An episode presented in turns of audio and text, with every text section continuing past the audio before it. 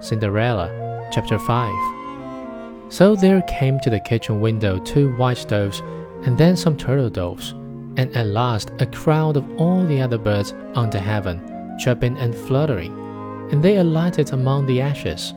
And the doves nodded with their heads and began to pick, peck, pick, peck, and then all the others began to pick, peck, pick, peck, and put all the good grains into the dish. And before half an hour was over, it was all down, and they flew away. Then the maiden took the dishes to the stepmother, feeling joyful, and thinking that now she should go with them to the feast. But she said, All this is of no good to you. You cannot come with us, for you have no proper clothes and cannot dance. You will put us to shame. Then she turned her back on poor Cinderella and made haste to set out with her two proud daughters.